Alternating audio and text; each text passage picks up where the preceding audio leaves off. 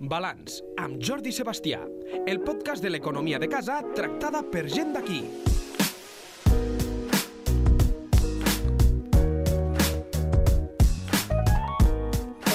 I avui volem una mica de, de manual de- d'usuari de, de certs conceptes que potser molta gent n'ha sentit a parlar en determinats àmbits, però que el sent i, i diu, què és això? Eh, què és un- una compliance legal o un compliance legal? Ah, ens ho explicaran.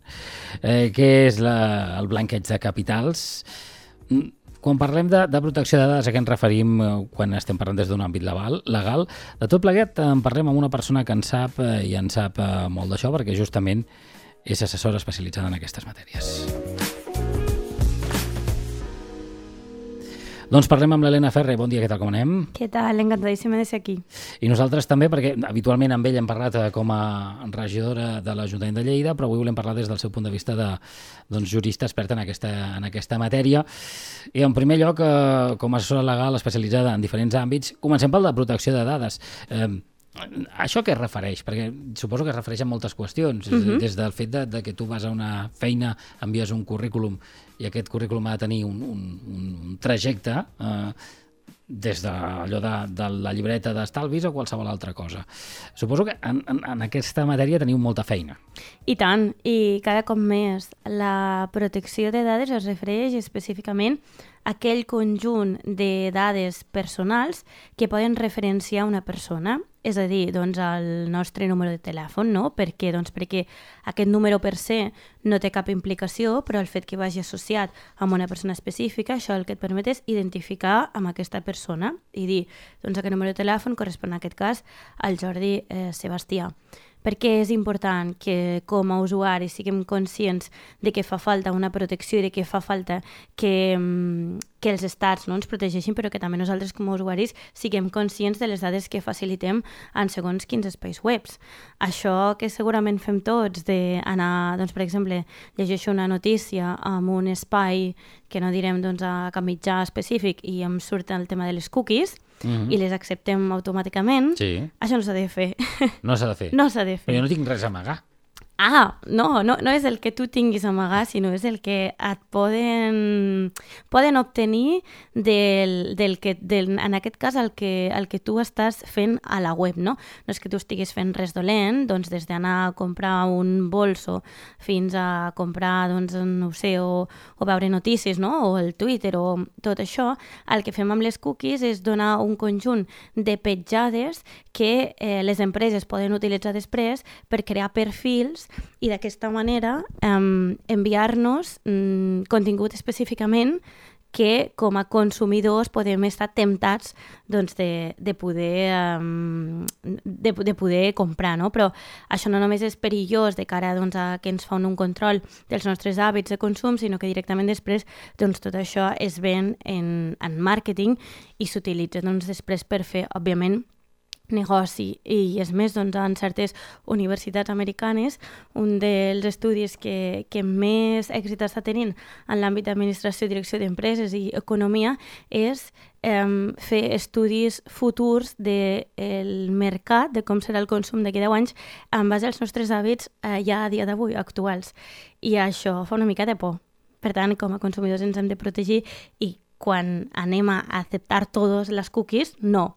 Hem d'anar al botonet que hi ha al costat, de dir seleccionar només les que siguin per un interès legítim. Que, I ens dirà, doncs, a, quan, quan fem l'exercici, que és curiós veure-ho si no ho heu fet mai, en lloc d'acceptar tot el botonet verd, el del costat, ens dirà quines voleu. I llavors aquí tindreu les cookies analítiques, que hi ha un tipus de cookies que serveixen, doncs, per exemple, perquè el lloc web funcioni millor. Però després hi ha unes altres que el que fan és monitoritzar la nostra activitat. Doncs aquestes no les volem. Què pensaràs? No, perquè jo puc estar només amb l'escroll i no comprar absolutament res. Però el que fan aquest tipus de cookies, per exemple, és veure eh, quanta estona estàs amb el, amb el cursor en segons quin producte o si vas més ràpid o menys, depenent del que et pugui interessar. Llavors tot això s'utilitza, clar. És a dir, poden captar això, és a dir, Sí. l'estona que estàs tu mirant Sí. un eh, aspecte en concret. Sí, sí. Doncs sí, no som conscients d'aquests aspectes. I clar, d'això es fa negocis. I hi ha algú que compra aquesta, agafa la bossa, diguéssim, de, de, d'intervencions a, la, a internet que ha fet eh, certa gent i suposo que ho venen eh, a l'engròs. En mercats, sí, exacte. El que fan és, per exemple, no? doncs a la web, no sé, doncs de grans, eh, pensem en companyies de... Amazon o... De roba, exacte. És que no sé si podem dir marques Sí, o no, sí, jo sí. sempre prefereixo no. Vale, d'acord, doncs per exemple, no? Doncs anem a Amazon o ni això, anem a Inditex, no? I clar, eh, aquestes empreses són elles mateixes les que utilitzen aquesta informació per després enfocar el seu mercat cap a un determinat producte o cap a un determinat servei. Però hem de tenir en compte que també empreses petitetes, inclús de Lleida, vull dir, mm, aquí tothom utilitza cookies, eh? qualsevol espai web que hi aneu, i moltes empreses no seran conscients de que es pot fer un ús, però sí que eh, hi ha, com si diguéssim, un, una empresa superior que el que fa és tenir diverse, diversos espais webs i diverses, diversos clients en aquest cas, que el que fa és agafar tota aquesta bossa i fer estudis de mercat específics per després vendre'ls ells mateixos. És una mica una bogeria. Sí, sí, sí, sí, per estar mercadejant amb, amb la nostra vida personal. Clar, clar. I ja no estem parlant del Twitter, el Facebook, les xarxes, que al final és un impacte molt més directe, no? I podem fer més pedagogia, sinó que algo tan tan minso, no? com les cookies, que diem, va, pues les acepto mm. i ja està, saps? Sí, però entenc que Facebook i Twitter també ho venen. I això. tant, no? I molt pitjor. És a dir, en teoria totes les pàgines webs han de tenir un avís de privacitat al fons, al fons, al fons del tot, que el que ens diu és quin tipus de cookies utilitzen i quina és la finalitat. Perquè hi veurem doncs, que la majoria fica jo utilitzo aquestes cookies i la finalitat sempre fica comercial no te diu, no et desenvolupa en aquest cas si és màrqueting, si són mercats tècnics posteriors, si és publicitat, no, et diu comercial i ja està, no? Llavors, clar, aquí el legislador sí que hauria de ser una mica més mm, exigent amb el que se'ls demana als espais webs, perquè nosaltres com a consumidors eh, no és que estiguem en perill, però sempre serà millor mm, primer ser conscients i després eh, poder consultar amb aquests espais què en fan d'aquestes dades. Eh, dèiem, ella és eh, experta en aquesta matèria eh, i no sé si cada cop denunciem més en aquest sentit. Crec que per una banda som més conscients que existeixen organismes públics que ens poden protegir en el cas, doncs, per exemple, no, eh, a nivell doncs, a, de ca- català tenim l'Agència Catalana de Protecció de Dades, que és l'òrgan doncs, que ha de vetllar per a la nostra protecció, i a nivell estatal l'Agència Espanyola de Protecció de Datos en aquest cas, i sí que aquest, eh, doncs, aquests dos òrgans, òbviament, estan doncs, per atendre les possibles mm, demandes que puguin fer als, als usuaris respecte Mm, per exemple, no, ara estem en períodes electorals. Aquí a Mm. Lleida doncs, fa quatre anys, perquè els oients ens entenguin, Sí. va haver un cas d'un regidor que va haver de dimitir perquè va utilitzar um, com si diguéssim, de la seva anterior professió, tenia una borsa de pacients que va doncs, utilitzar aquestes dades per enviar propaganda electoral i demanar el vot. Això no es pot fer perquè quan tu vas a una clínica, per exemple, se deixes les teves dades amb la finalitat específica doncs, que es faci un tractament mèdic en aquest cas. Tu no les cedeixes perquè t'enviïn propaganda de, no sé, doncs del Capravo o del Lidl, saps? Mm, sí, sí, sí. I doncs això va anar a l'Agència Espanyola de Protecció de Dades i en aquest cas també doncs, a l'Agència Catalana de Protecció de Dades i amb aquesta persona doncs, se'ls hi va dir que això evidentment no ho podia fer i se'l va multar. Clar, suposo que això a Lleida, tenint en compte la, aquesta tipologia d'empreses, petites, mitjanes empreses, molta gent no ho té en compte. I utilitza les seves rela- relacions personals Clar, no es pot Per fer, fer això. això. Clar, no es pot fer això, no? I ara, doncs, en, hi ha companyes, o jo mateixa, no? He estat política, he obtingut, doncs, uns contactes durant aquests quatre anys. Jo no puc utilitzar aquests contactes, doncs, si me'n torno ara a l'empresa privada a fer assessorament de, per dir, "Mm, mira, que tinc aquest producte, què t'interessa? T'envio un pressupost, què t'interessa? No, això no es pot fer perquè aquesta persona en el seu moment et va facilitar el seu telèfon per tal doncs, que la finalitat fos mantenir una relació fluida en la teva condició de servidor públic. Mm. Això porta a d'altres qüestions ètiques. Ah, i tant. I a portes giratòries. Sí, sí, sí, clar, clar. això també, un altre podcast, 20 minuts, podíem Eh, parlar. I tant, i tant, i tant. Però parlem d'altres qüestions que tenen a veure justament amb, amb eh, la teva especialització, perquè eh, eh, moltes vegades, sobretot al món, darrerament, en el món esportiu, i del Barça hem sentit a parlar molt del compliance. Mhm. Sí. Eh, si relacionem compliance ja amb Joan Laporta. Eh, què és això del Sí. compliance? Clar, el compliance en aquest cas és com l'aplicació d'un conjunt de sistemes de mm, gestió que és, tot això és un nom super enrabassat, però al final és totes aquelles normatives que li han de servir a una empresa, en aquest cas, per a eh, complir amb les obligacions legals.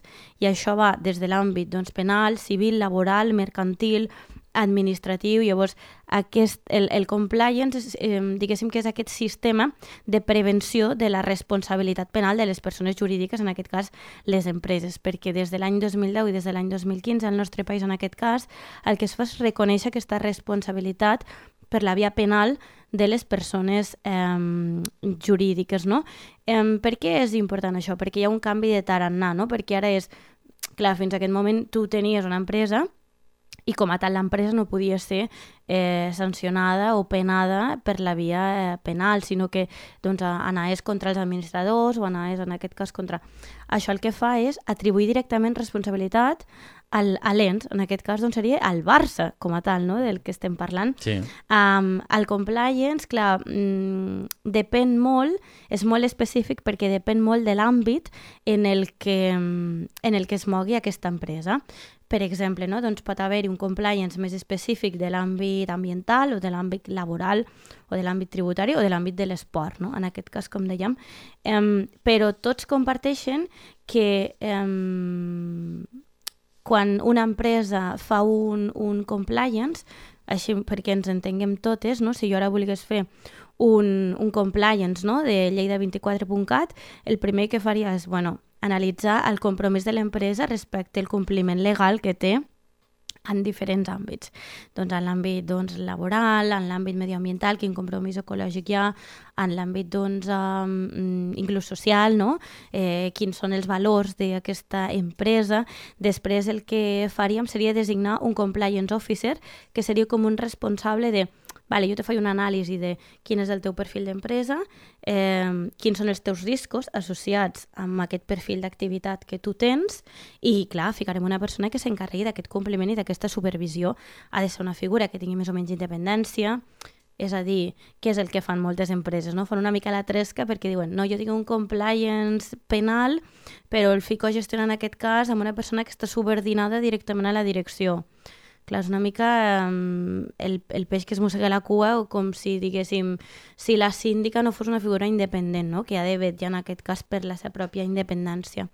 Quan ja tenim aquesta persona que s'ha d'encarregar, el que fem és elaborar un pla, i en aquest pla el que hi consta doncs, és primer aquesta anàlisi de riscos que, que comentàvem, doncs en aquest cas, quin seria? No? Fiquem un exemple molt pràctic a la ràdio, lleida24.cat doncs eh, el, els possible, la possible responsabilitat penal per la que podria incórrer eh, específicament doncs, aquesta, aquesta ràdio seria, per exemple, doncs, un possible delicte de frau de la seguretat social, en tant doncs, que té treballadors, té plantilla, un possible delicte, no sé, mediambiental, en tant que no fa una bona gestió doncs, del reciclatge del seu material o un possible delicte en aquest cas eh, doncs, en l'àmbit més econòmic, d'ocultació, doncs, en aquest cas del que factura i el que no factura, perquè després, si voleu, entrem en l'àmbit més específic de la prevenció del blanqueig de capitals, i en base a, amb tots aquests possibles riscos, el que es fa és definir doncs, aquests eh, protocols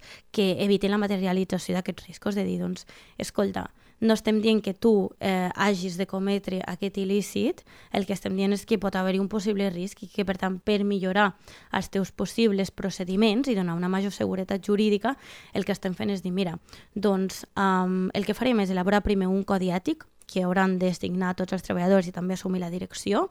El que farem també és dir en l'àmbit de cada possible risc un possible protocol, és a dir, en la, doncs eh, tenim, mira, el protocol per al reciclatge, no? per evitar un delicte mediambiental. Doncs el que fem específicament és de dir, mira, doncs eh, tenim contractada aquesta empresa que té la ISO, tal, tal, tal, que a més a més doncs, tenim una persona que ve aquí cada cop a la setmana... És a dir, una mica com detallar què és el que s'està fent bé també per recolzar aquests procediments. Després s'estableix també un règim disciplinari, perquè un codi ètic és molt bonic, que ho hem vist a la Pairi de Lleida, però ha d'haver un règim disciplinari perquè si no se queda en res.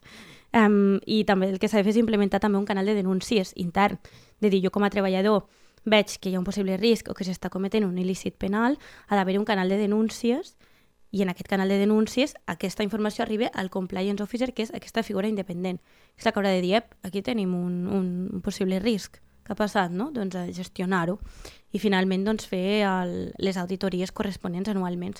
I això que pot semblar un rotllo, al final no ho és tant, eh? perquè va molt bé com per que les pròpies empreses mm, vagin cap a un model de prevenció d'aquest risc, no? perquè fins ara el nostre sistema era passe algo, clar, anem a, anem a fer una, bueno, una avaluació d'impacte, no? que és el que ha passat, per què ha passat.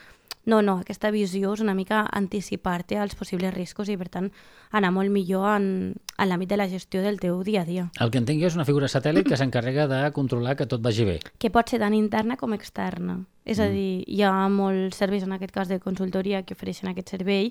Les grans empreses o grans grups eh, tenen el seu propi departament, no? És com l'afers interns de la policia. Claro. Seria una mica... Sí? Jo lo gestiono.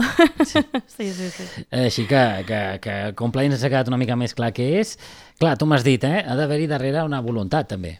Perquè, sí, sí, perquè clar, tu, tu pots fer compliance per quedar bé davant de, no sé, se m'acut, una de les grans empreses de cola, no? que hi ha dos en aquest, en aquest eh, món. Eh? pot ser que segurament tenen compliance, ells.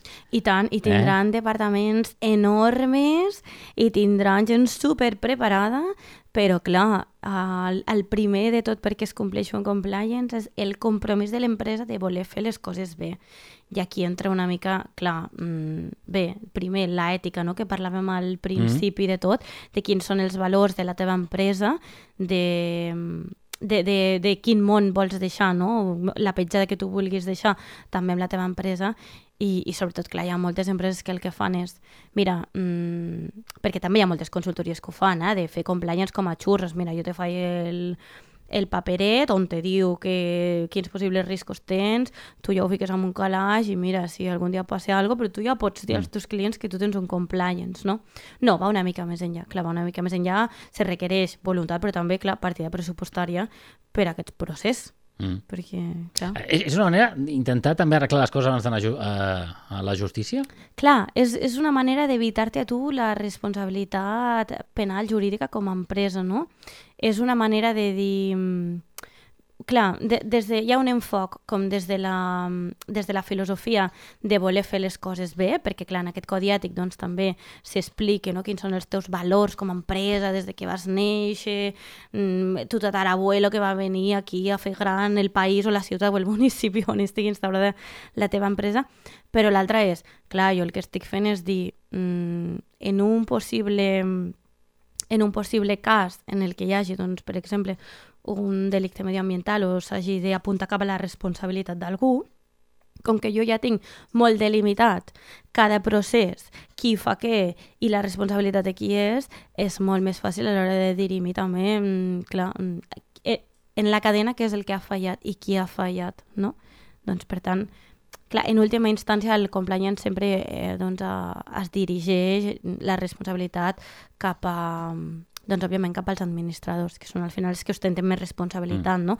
Però, claro, si tu tens molt clar identificat quin procés ha de fer cada persona en el seu departament i un departament falla, doncs tu ja saps que la responsabilitat serà d'aquest departament. Per això és important que tots els treballadors i treballadores rebin informació i firmin el, el codi ètic. Tinc la sensació, però, que les empreses no ho deuen utilitzar fins que es troben algun, entre perdó, marrón. Mira, això que explicaré ara, no sé si ho puc explicar, però ho explicaré. Eh, no diré el nom, eh? però a l'anterior empresa on jo estava treballant fèiem compliance també per a partits polítics.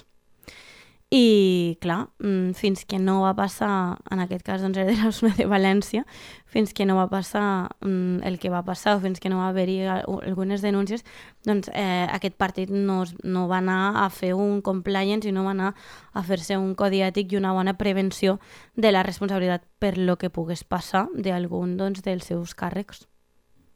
No, clar, però si ja ha passat, eh, ja té difícil no? solució. Simplement és una fotografia. Clar, clar. Llavors, eh, al final nosaltres, no? el, el, els assessors, el que diem és mm, jo t'assessoraré amb tot el que pugui més, però clar, no puc canviar el passat. la reflexió l'hauries d'haver fet abans. Clar, és ah. a dir, Eh, no t'eximeix de responsabilitat tampoc tenir un compliance, és evident, però el fet que tu hagis ficat mecanismes per a que això passi, el que fa és doncs, eh, traure't part de responsabilitat, no? perquè dius, bueno, mm. no ho sé, mm. mm. la intencionalitat sempre compta molt en l'àmbit del dret. Mm. Suposo que també es deu fer, la compliance, tu m'ho diràs, eh, de cara a futur, de cara a la imatge de possibles socis, inversors... Eh, no, dic perquè m'ha sigut el Barça, per exemple, l'altra vegada, no? Sí. que es va fer un compliance justament de cara a futur. I per netejar la imatge, Clar. clar, clar, hi ha moltes empreses que... N'hi ha poques que s'ho creguin, és veritat, eh? però també ens serveix per fer pedagogia a tota la resta, no? de mira, mira què li ha passat amb aquesta. Llavors, és una manera de, bueno, pues jo me faig un cumpleaños por lo que pueda ser. Um, és veritat que fins que no passi alguna cosa, doncs, mm, no, no tenim aquesta cultura del compliment legal, perquè a mi, a- aquí, clar, amb, amb les picaresques que fem doncs, i la prevenció del blanqueig de capitals mm, doncs, s'inclou també directament dins, dins del compliance, perquè, clar, aquí la picaresca al nostre país és absoluta. Mm. Eh, per cert, d'on neix això? O sigui, entenc que ve des, de, del món anglosaxó. El compliance sí, Sí. sí, sí ve, ve de l'àmbit del com del common law, eh, Ah, del... llei anglosaxona sí, de tots els dels compliments, clar.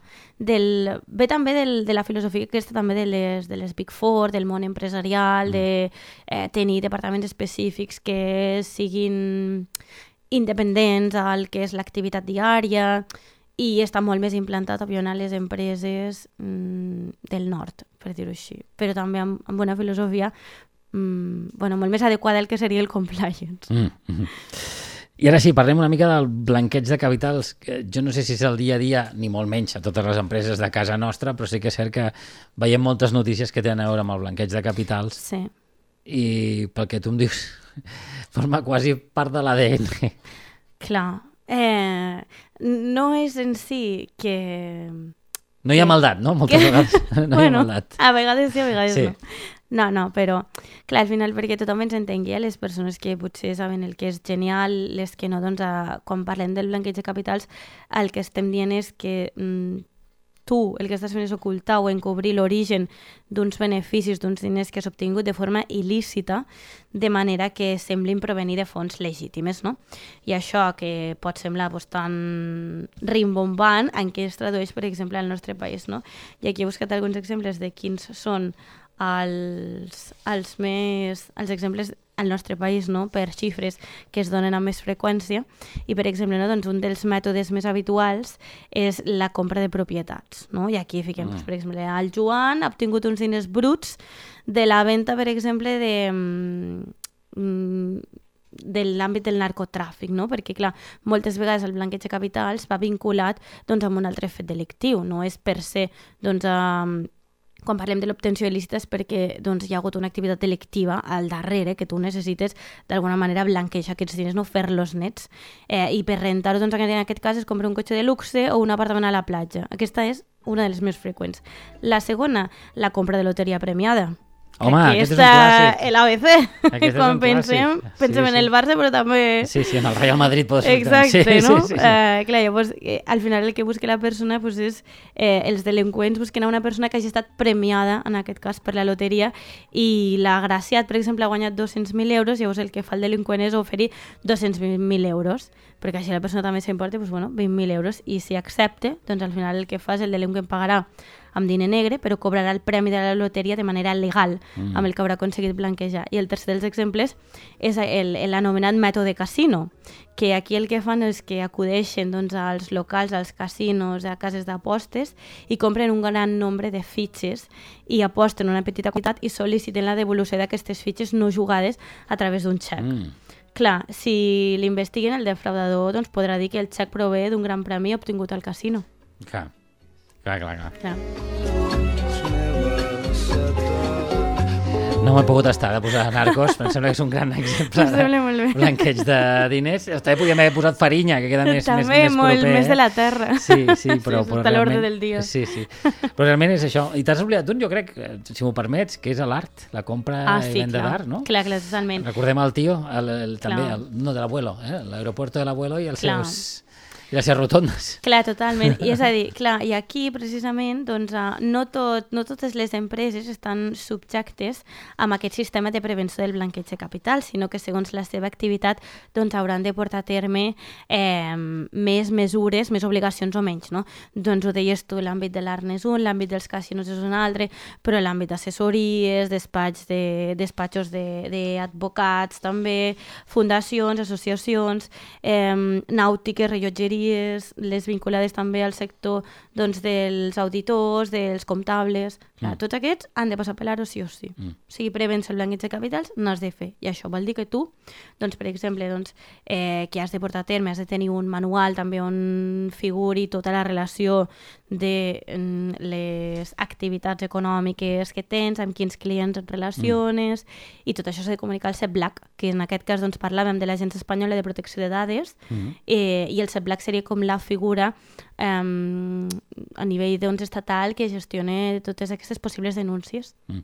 I, i, escolta, la prevenció de blanqueig de capital s'ha de fer tant a empreses també com a les possibles entitats que puguin, diguéssim, ser l'eina, no? Perquè... mm, No, no, clar, Clar. clar, perquè aquí afecta tant a l'empresa com als seus possibles clients, com a les empreses amb les que es relacioni o tingui eh, subcontractats serveis. Eh, clar, es pot donar tant per la teva pròpia activitat, que potser doncs, ets un joier, però pot ser un assessor. I si ets un assessor fiscal, a tu te toca declarar quines activitats, és a dir, el teu assessorament, quines activitats estan portant a terme als teus clients eh, i, i quines xifres i en quins llocs, perquè aquí també entra el tema dels paraïsos fiscals. Blanqueig de capitals, eh, no sé si també el podem lligar amb el diner negre en general. Sentit de, de moltes vegades en aquest país, malauradament, hi ha molta gent que cobren na i cobren bé. I des del banquer al notari al... Al fontaner. fontaner o al recepcionista. És a dir que eh, també forma part, no?, de, de, de tot plegat. Clar, sí, I no hauria de ser, no hauria de ser, però, però, però és una realitat. Sí, perquè, eh, clar, quan parlem, per exemple, no, de quantitats mínimes no, per fer el blanqueig de capitals, eh, els anomenats, mm, clar, dins del nostre Codi Penal hi ha els que són delictes de sang, però hi ha un conjunt de delictes econòmics eh, contra el patrimoni que són directament eh, penals, va per la via penal, que de vegades tenim la sensació que si és econòmic no és penal. Sí, sí, Clar, eh, llavors, clar, en aquest cas eh, es consideren eh, delicte quan la quantitat defraudada excedeix els 120.000 euros, mentre que quan el frau es cometi contra la hisenda pública, el límit se situa en 50.000 euros. Però en el cas, en aquest cas del blanqueig de capitals, això són, per exemple, doncs, tots els delictes patrimonials de forma general. Però en el Mm. cas del blanqueig de capitals no existeix un límit o un barem específic perquè es consideri eh, delicte, encara que com és lògic, òbviament, com més gran és la quantitat que tu defraudis o més sospitosa la seva procedència, doncs més crida l'atenció a les autoritats. No? Per tant, es podria dir no obstant que no existeix una quantitat específica ni mínima pel blanqueig de capital sigui considerat un delicte fiscal. Mm. Aquí, els que feu venir al Fontaner i li dieu con IVA o sin IVA, malament.